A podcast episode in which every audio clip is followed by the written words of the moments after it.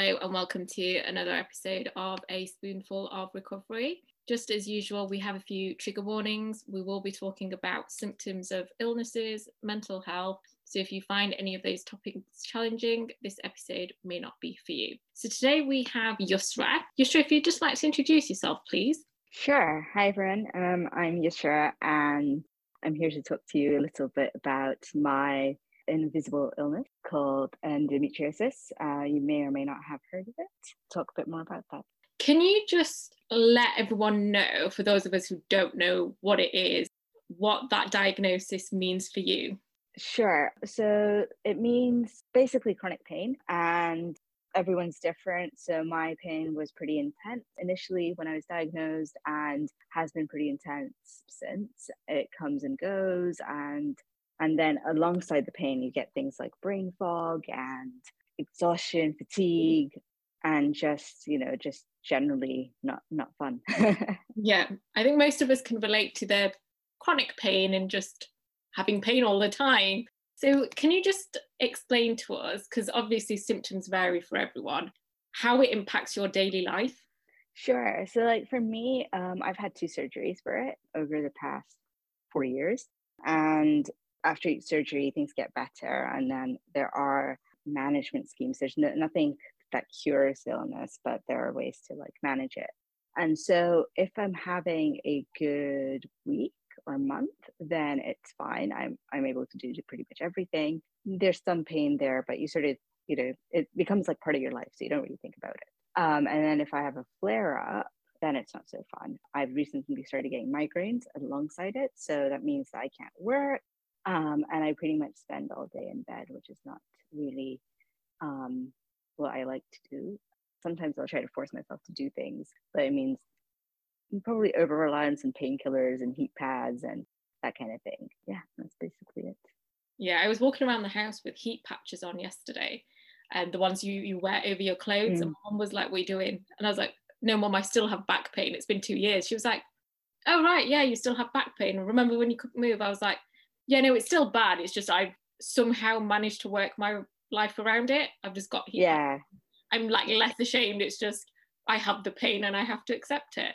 Yeah. No, um, so I have um this like sort of tie around hot water bottle. So I can oh. just tie it around my waist because that works really well because I get like sort of a bell of pain around my abdomen. And so that means that, you know, you can do your day-to-day things. You can cook and like yeah. clean and just live your life but it's not very practical to get go out in. yeah, I, I definitely have to manage my days quite a lot and use my calendars for like breaks and how many times I can walk into the city centre and where I'm going to sit if I need to pace. What was it like to get a diagnosis? Did you just have pain and then your GP said, yep, this is what you've got? No, um, it was nothing like that. So I had pain. So in the lead up to this, I was going to, I started kickboxing. And I, the first time I felt like really, really sharp stabbing pain in my abdomen was whilst I was kickboxing. And I just thought, you know, I've done something wrong. I've kicked weird and it's started hurting. So I didn't really think about it. And then I went away for work to the States and it, I was in a lot of pain, uh, like a lot, lot more than normal. And I was like, this isn't normal, but okay. And it wasn't until I went back home to Kuwait that I just mentioned it to my mom. I'm like, oh, you know, my abdomen's been hurting on and off a little more than it should. I'm like, uh, you know, not at all. Uh, and she said, okay. So we went to the doctor there, um, and they thought it was IBS. They did a bunch, bunch of tests, and then they just gave me pills for that. It made no difference. So I came here. I went to the GP. The GP says I think you have a UTI. It doesn't make sense because it's been so long, but I think that's the that's the issue. So she gave me like extra pills for UTIs, and I did that. Uh, you know, drank a lot of cranberry juice and the whole thing. Um, no impact.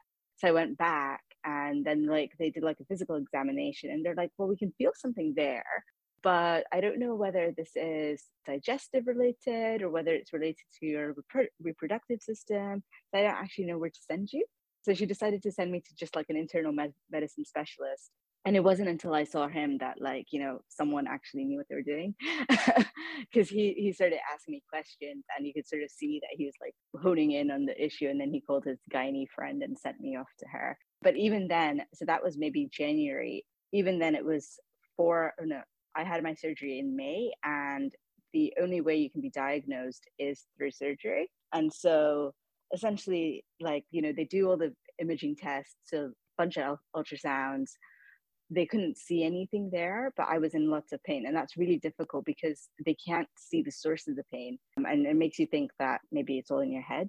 Yeah. So I went through like a period of like, I think it's in my head.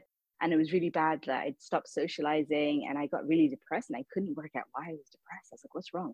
And later, I realized it was because I hadn't left the house in a month. um, and so she's like, okay, let's, you know, do surgery. Let's see what's up. And then when they did the surgery, then they found like the endometriosis in my abdomen and they're like she cut it out and that's basically when they were able to say yes this is what you have so it was kind of vindicating at least you know it's not in my head i hadn't made it up but it wasn't a fun process and mine was still quicker because i was able to go sort of private and you know I, I just got really lucky with the doctors i found the average diagnosis is seven years yeah so yeah I, have heard that quite a lot. And I think with invisible and chronic conditions, it's quite common to be dismissed and oh, it's in your head, or if you stop making it up because they can't see it. And it sounds like you were dismissed a lot. And you mentioned you felt depressed. What was that journey like? You know, you knew something was wrong. You obviously felt in pain, and then someone's going, can't really see what's going on, and you might have surgery and stuff. Like, how did that make you feel? I was like really scared. Initially, I was like, what have I done wrong? Like, you know, is there, have I done something wrong with my health that has like led to this happening? Um, and so I asked like doctor friends, I'm like, why is this happening and how is this happening? And they said, well, actually, we don't know. And it's nothing you've done. It's just, it's just your body. And I'm like, great. and I think a lot of that sort of, it was just invisible and I didn't know what was happening. I just knew that I was in pain and that it was just getting progressively worse. And then when they sort of suggested surgery, like it meant surgery was, you know, under general, so you'd be out. And I had never had surgery before.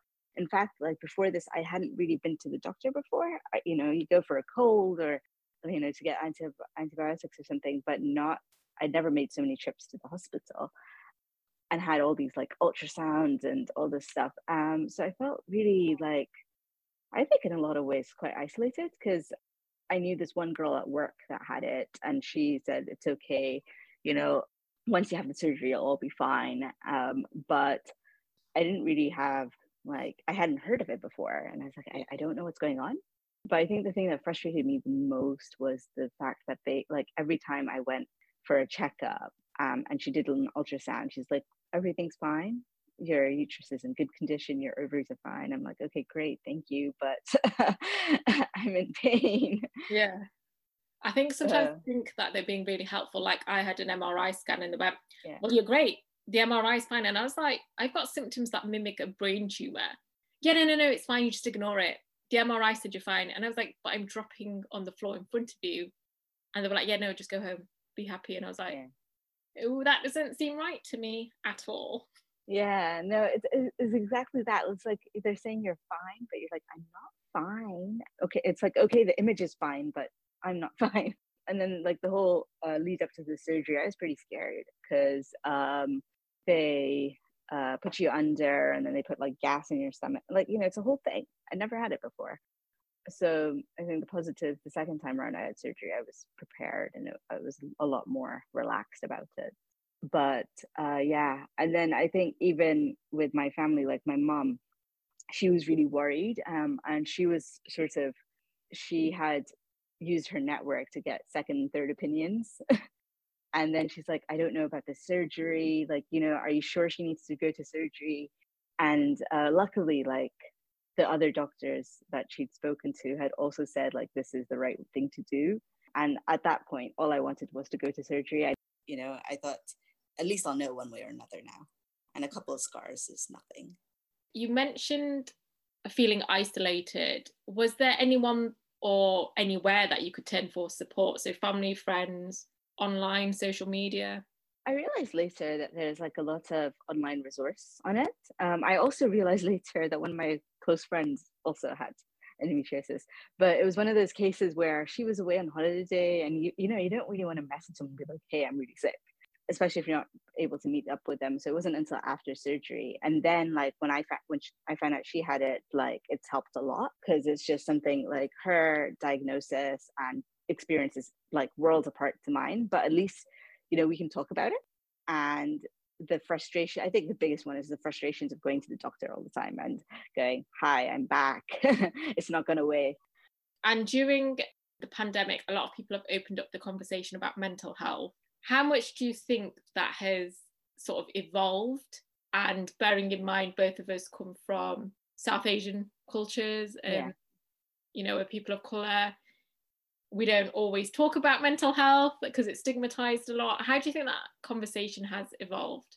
I think it's difficult. So, like within sort of my family, uh, with like my parents and stuff, I still don't talk about my mental health. Uh, maybe I should. I just find it difficult. But personally, I think it's been more of a journey where I, so I know up until last year, um, I would tell everyone, you know, you should go to like you should keep aware of your mental health, go to a therapist. Like all of these things are good and normal.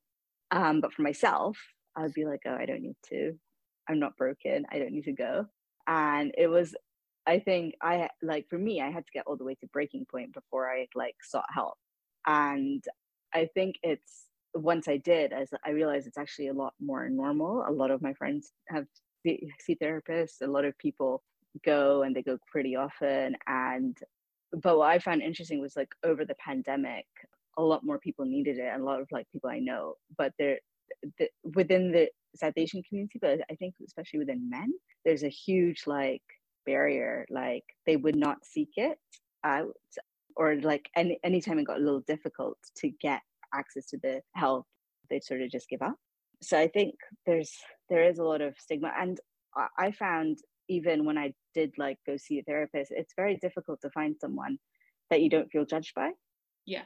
Um, as a woman of color, so I had um, a white woman, and like a few sessions, like the first few sessions were fine, and then like slowly I got the feeling that she'd be like, "You're culture," or "You're this," and I'm like, "No, you know, you're not allowed to make assumptions, and you're also not allowed to judge. This is like that's your job." And it's really difficult to find someone that can like listen to you and be just just just listen to you and not sort of make assumptions that oh because you're from this background this is how you would deal with it or this is how people would react or that these issues are because of your background so yeah i did uh, yeah i do find that relatable because i did quite a lot of cbt sessions from mm. the nhs and um, it was a group one and i did like three or four rounds and it was like oh you know it's different for your culture you have big families so and i was like does not mean I'm not isolated. And I actually come from a very small family. But when I went and got a private therapist, she was actually someone who understood the culture and she, you know, she didn't make those assumptions. And it, it just makes a huge difference in terms of how you process those emotions rather than going, well, I'm at another judgment place. Yeah, exactly. You feel you feel like you're on the back foot again because you're having to you're having to in a way sort of defend your culture and you're like well actually you know i don't agree with all of these things but you put me in a position where i have to defend because yeah. that's the only way i look respectable here. Yeah yeah. Um, and and that's it's just not right. I find it's really really difficult to find that right person because because then you still have to find like that right connection as well because not everyone feels like you, someone you can talk to. So i think it is definitely a journey and i don't think so I've I've tried to ask my mum to go and she's she refused. She says she doesn't need to talk to anyone. yeah. I, I've definitely tried to have that conversation with my mum and dad and they're like, we've seen it all, we've been through enough, we've survived. And I'm like, okay. um, but yeah, I'm I'm sure hopefully there's a generational cycle that's been broken mm-hmm. accepting yeah. therapy is okay. Um, you recently got married. I did. Congratulations. Thank you. um, how early on did you mention that you have a diagnosis? So my marriage is a funny one because we spoke about like a lot of really serious things right at the start for many, many reasons. But most of it was because like, you know, we wanted to do this Islamically as possible. And so I mentioned it, must have mentioned it maybe the third time we met. So fairly, very, very early on. I have a friend who's got um, another sort of chronic illness, and she says she mentions it pretty much from the get go because it is such a big part of your life. Um, you don't want to make it your identity, yeah. but it does impact like how you experience the world, and that's really important for like your partner as well. So yeah, you give me hope. you know, sometimes you mention it as like that person's running a mile, or they just don't think it's serious enough because they can't. Yeah, it's difficult. Like you mention it, and they don't think it's serious, or they don't really get it, or sometimes you actually want them to ask questions and then they don't um, and then you know you know well okay you're not interested in a very big part of my life but i think there's definitely hope uh, my husband's pretty really good with it so he knows like what to do um, once i have a flare up i think what's difficult is actually myself so i've still not accepted fully like that this is a part of my life I'm always like, you know, the next time I go, they'll give me something and then it'll just like, it'll just be in the background.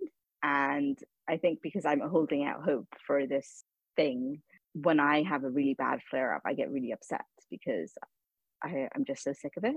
Yeah. And I think that that does make that does start to take a toll on like your relationship because it's easy for someone else to accept that it's chronic because it's not happening to them. Yeah. Whereas for you, it's like, for me, it's like each time I go through the whole cycle. But I'm working through that. So hopefully one day I'll be like, yeah, this is normal. yeah, I can I can totally relate because obviously from being bedbound and I couldn't make it up the stairs for months. Yeah. Um, but it happened during the pandemic, so no one really knew what I was going through. But now I'm at a point where I just accept it. You know, I've got a podcast, I raise awareness, but I started to do jujitsu and martial arts. And I go, yeah, I'm back to healthy Shayla. I'm, I'm there again. And then I realize that I do crash a lot quicker. And I'm finding it hard to accept that I need to give something up in order to do this. And I have to make a sacrifice. And then I just mm. get frustrated because I feel like, have I moved forward or am I going back? And I, am I going to make myself bedbound? But I really enjoy what I do. So I'm making a, a mentally, it's doing wonders for me, but physically, I'm like, how long can I do this for? Yeah, no, I, I totally get that because um, during the pandemic, I took up running because I couldn't think of anything else. And I made a lot of really, really good progress. And then one day I went for a run and I was in so much pain that I had to like stop and sit down. And I got really angry at myself because, like, physically, I was, my body is able to do that run. Yeah. Um, but because of the pain, I wasn't able to continue and I got so frustrated at myself. I didn't run for any, a year after because um, I was like, I don't want to go out there and not be able to come back. Yeah. Um, and it, it's, I, I think it is like a lot of like accepting what your body can and cannot do, and and like just being kind to yourself because you can do those things. It just means you need longer recovery, or some days you can't, and it's okay. But I think when you're like, you still remember your life before the diagnosis, and you're like, well, I could do everything then. Yeah. I mean, I used to run five to nine Ks. When I see someone running past me, like a normal runner, I just, I sort of envy them a little bit because I think mm. I hmm. used to be able to do that and I can't. I almost can't look at them. So I'm still trying to work through that and just be like, yeah, but Shayla, you do other things. But I just find that kind of like it was my one thing that I used to do to help me cope before I got ill. And now all of a sudden I see other people running and it just really gets to it triggers me sometimes. So I'm just like working through that quite yeah, It's it's really hard because like I, I, think we just assume the other person is fine, but yeah. we don't know. Maybe there's something else. what do you think needs to be done to raise awareness about invisible conditions? I think there's like a lot more talking about it. I find it difficult at work. So I've had to, um, in the past three, four months, I've had to take at least one day off every month because I just had a bad flare up. And usually it's because I had like a migraine. I can work like if, you know, my body's in pain, but I can't work if my head's in pain because it's yeah. really hard to like look at the screens and things.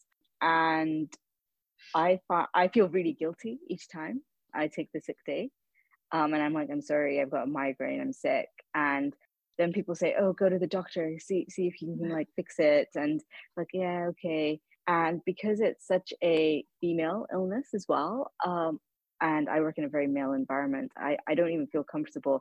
I mean, it's not, I don't want to make them uncomfortable by telling them about my illness because I know how men react. They don't want to hear about any of this. And so then you can't really share and you can only share like you there's only like a couple of people you share with and then you don't want people to feel sorry for you and it, it's just very difficult. So i think even in the workplace if there was more awareness of the existence of invisible illnesses that would really help. Mm. and what kind of adjustments if any have been made for you from work? So it's a really good point um, at my previous employer i'd taken i'd asked for a condensed hours contract in my final like two years there where I had every other Friday off. And I'd done it because I was like, oh, I've got all these projects I like to work on. But actually, what ended up happening was those Fridays helped me recover um, every week or every two weeks. So, like, it was essentially a rest day, an extra rest day. And that was really good because I didn't take as many sick days off there. My new place, I don't have that condensed hours. So, I'm working nine to five every day, which is normal. and it didn't occur to me until very recently that I could actually go to the workplace health people and ask for adjustments. And I think like one of those adjustments would be, hey, is there any way we can do condensed hours? So it's, it's something that's on my list of things to do. I haven't done it yet. I think like I don't have any issues going to the health people and asking. It's then like, you know, the people in my team knowing. And th- there's something I'm not I, I try to make myself more comfortable, like tell people about my illness socially, but in the workplace, I'm very conscious that I'm already a brown woman who's a Muslim. And I just feel like if I add like this fourth lens on, I'm just piling more onto myself that I don't need. So like maybe if I put uh, yeah, I don't know, and it's not the right way to think about it, but um, it's also it is reality. Yeah, I think if you already have enough challenges and you're like, I'm trying to break those and deal with those, and then now I've got another handful on my plate and I'm going yeah. to have to tackle this one, and we're already demoralized enough, you do kind of want to work around it. But I got to a point that I hid it, and then I was like, screw it, I'm just gonna have to tell everyone because I can't hide this and I'd already lost enough people or they chose to leave. And I just thought, well, it's a part of my life now. And sometimes I do want to forget, like I volunteer at a, a cafe at my old school and make meals. And I just, for four hours, I can forget that I'm sort of ill, even though I might be in pain. I talk to people about other things.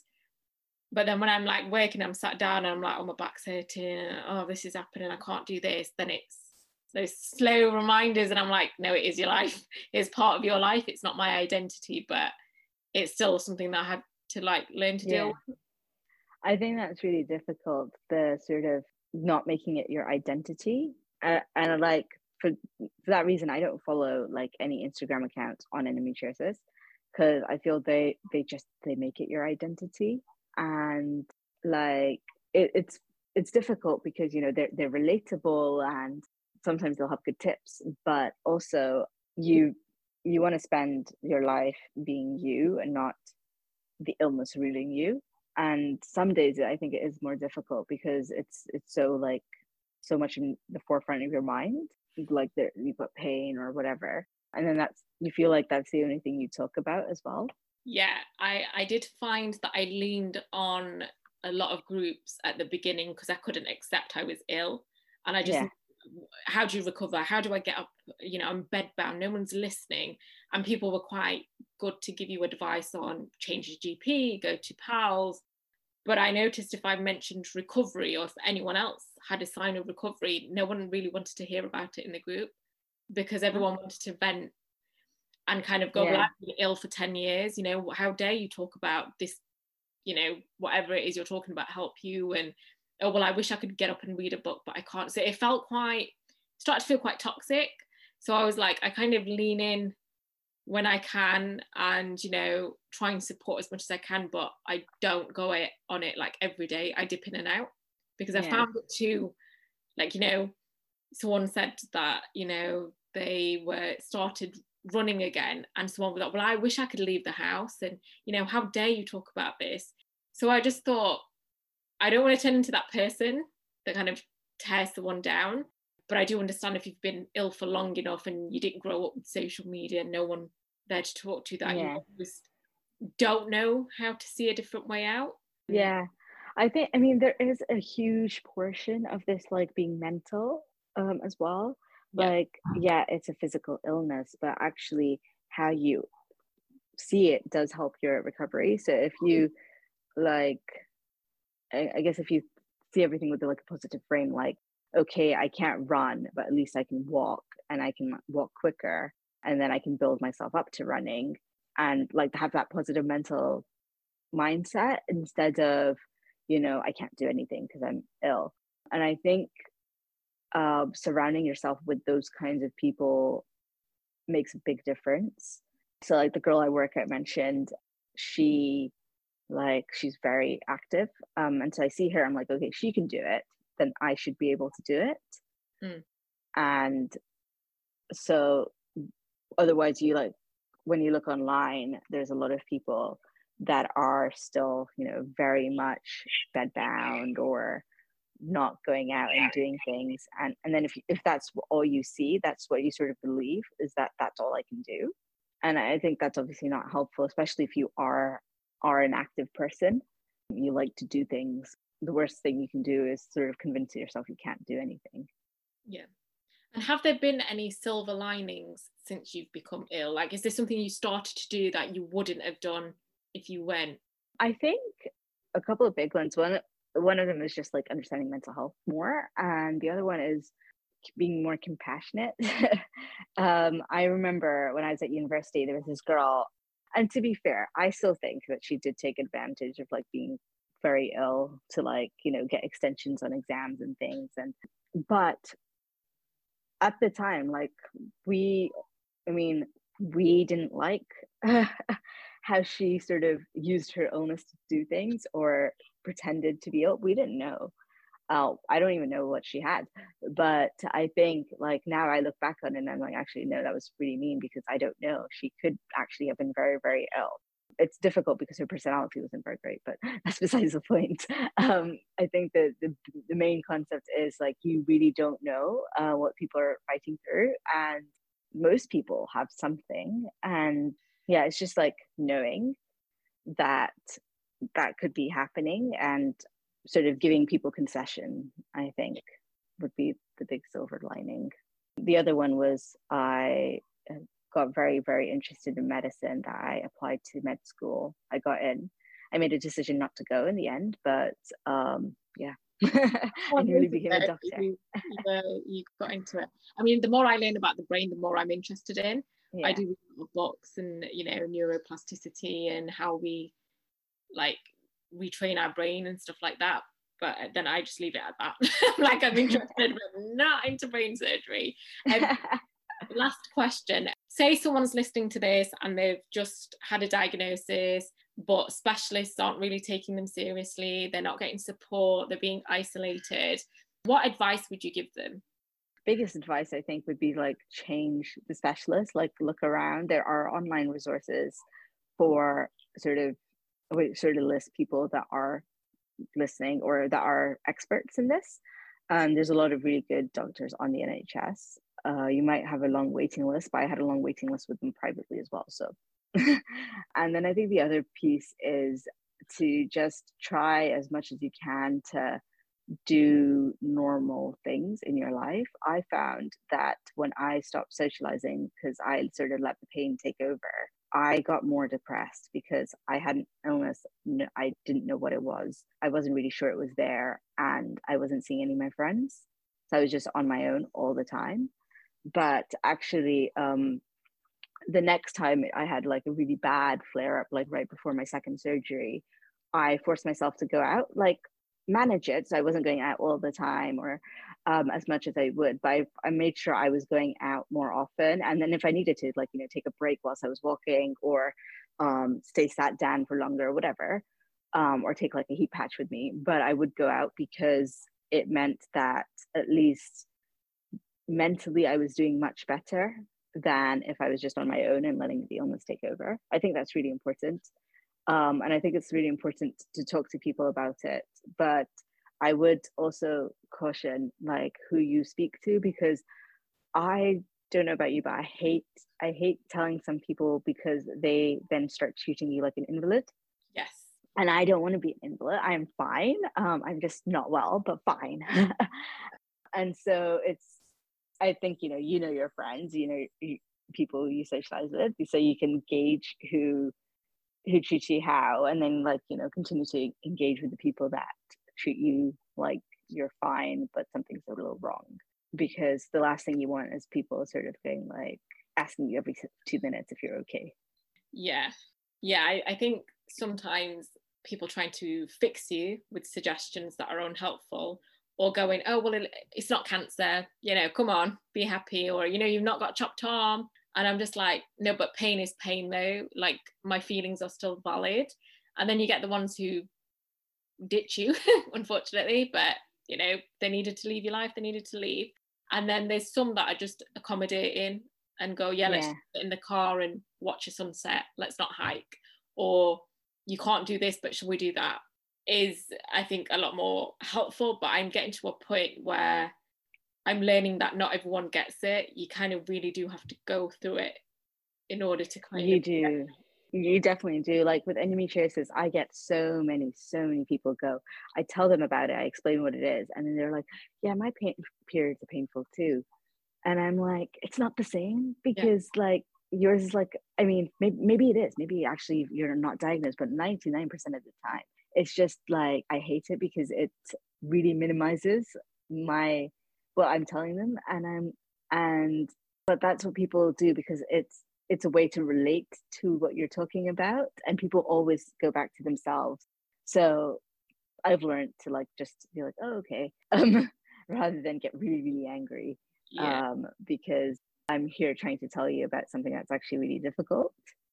Yeah and, and i've noticed like when i mentioned fatigue chronic fatigue it's like yeah no i get tired. Oh yeah just have a nap and you're like no fatigue is different from just being a bit like it literally leaves me bedbound. Oh yeah no you know just go to sleep earlier. And you're like you think i haven't tried that one. Yeah. No i love it. It's like oh have you tried yoga? Um. Turmeric yeah yeah i think that could be a whole episode on suggestions. Um, said. Thank you so much Yusra. is there anything else you'd like to share? I think like I guess the, the last one is because it's such a impacts one in 10 women. So it's about 10% of women. But it takes about seven to eight years to diagnose. And most women don't know they have it until maybe they're trying for a baby. Because um, it's not, it doesn't always present in super painful per- periods. But um, I think the important thing is, um, especially in our community, we don't really talk about periods. Um, we don't talk about and if we do talk about them being painful eh, the answer is just like they're meant to be i think the real like it's worth remembering that they're not meant to be. Um, and if they are super painful that you find you, you can't do anything uh, go to the doctor and really demand to be seen by someone that is a specialist. Because yeah the earlier you're diagnosed the earlier you can sort of come up with coping mechanisms and you know just fix it. yeah, thank you so much for sharing uh, your journey, Yusra. But certainly, no, thank you for having me. Oh no, thank you.